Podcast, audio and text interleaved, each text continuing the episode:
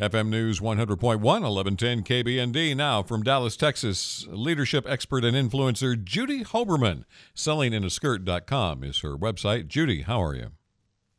I am great. How are you? Doing well, doing well. Thank you so much for taking some time with us today. We're talking about referrals. Why do you call it the most expensive free lead? Because no one else is getting it but you. It's not going out on social media. Nobody's giving it to the millions of people that they're friends with.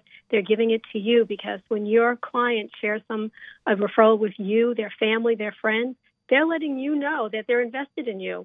But it's the same thing the other way around. When you share your referrals with them, you're letting them know that you're invested in them. So it works both ways. I like it. So What's the, the best way to ask? How do we how do we start this process? Because I I think that a lot of us just forget. We get busy and, and it's like mm-hmm. I just I just haven't done this in a long long long long long long long time. Too many longs in there, Frank. so part of it is you have to make it part of your sales process. Make it part of your initial conversation.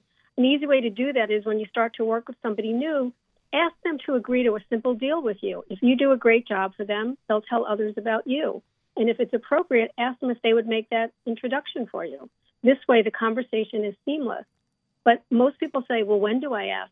You always ask when the person is grateful, if they're happy. And that usually is with, thank you so much. You can always ask then. Great idea. Just take advantage of that, that little opening that you have there. Mm-hmm. Now, what mm-hmm. about setting goals for doing this? You know, like in anything else, you have to set goals for doing referrals. It's no different than goals for sales, goals for marketing. Promise yourself you get at least X amount of sale, of uh, referrals per week, but be specific. You're going to get five, you're going to get 10, you're going to get one. Whatever you're doing, you want to make sure it's specific. And if you're looking for a certain person, you also want to let your clients know what that referral should look like. So if you're looking to work with teachers, tell them that's what the, that's who you're looking for. If you're looking to work with construction workers, that's who you're looking for. If you're looking to work with, you know, young families, that's who you're looking for. When you get that out there and you tell somebody who you're looking for, who that target person is, you don't waste time for them and you're not wasting your own time. All right. Now there's uh, the two R's of referrals. What are they? The two R's? Which R's are you talking about? The Reciprocate re- and refer. Those are the R's I'm R's? talking about. Those R's. the R and R. So you want to, yes, R and R. I usually say R squared. So when you want to reciprocate and refer, that means that you're going to be able to do that for someone else. If I trusted you, which I do implicitly, and I knew who you were looking for, Frank, I would say, "Are you okay? If you know you're looking for new clients, are you looking looking for new customers?" And I would make sure that when you do something for me, I would do the same for you, but I would do it first because I would want to make sure that you knew how important you are to me. Got it. Got it. Reciprocate and refer. All right. So mm-hmm. uh, you also talk about strategic partners and walking ambassadors. Yeah. So strategic partners is really an easy way to get referrals because those are the people that complement what you're doing. They're already in your space. They're already collecting money from your person, whatever that person is, and they're doing that business. So when you um, when somebody is in that space already, it's really easy for you to say, you know, can you introduce me to so and so? But the other piece is my favorite piece is the walking ambassadors. And if you don't know what that is, just picture this. It's someone that knows that you have that quality that you want to help people, you want to serve, you want to support, and they're going to get your name out everywhere. It's like having your own PR firm. They're going to shout your name and say, Hey, do you know Frank? Because he does the best in X, Y, and Z, and you should know him. And they start to refer people to you. And the question is like, how do you how do you find a walking ambassador? Because you can't buy one and you can't demand somebody do that for you, but it's simple. You have to be one first, and that's where the R&R comes in.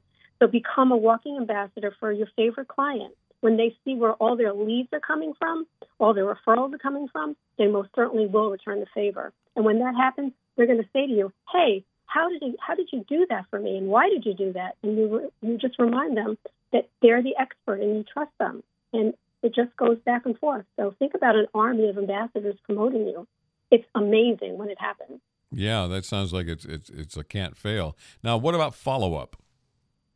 Okay, in anything that we do, you have to follow up. So if you meet someone and you have a connection, make sure you follow up with them. You know, if it's a, from a networking event, because you want to keep those lines of communication open. And if someone gives you a referral, always, always, always thank them, whether it's, you know, an email, whether it's a handwritten thank you, thank you note, but make sure that you follow up with something so they know what happened to that to that referral. The worst thing you could do is somebody give you a referral and you don't do anything with it. Then it's a waste for everybody and it's just it doesn't make sense. So you want to make sure that you follow up with every single one, even if it doesn't lead to a sale. Let somebody know. Just thank you for for referring them to me, and it was a great conversation, if nothing else.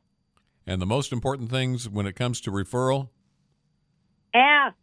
You know that 83% of satisfied clients are willing to refer their friends and family, but only 29% actually do so because they've never been asked or they've never been, been given an opportunity. That's crazy town. If that many people are really happy with you, 83% say they would absolutely do it, but you don't ask. So you have to get it, you know, if you haven't done it in a long time, put it back into your process.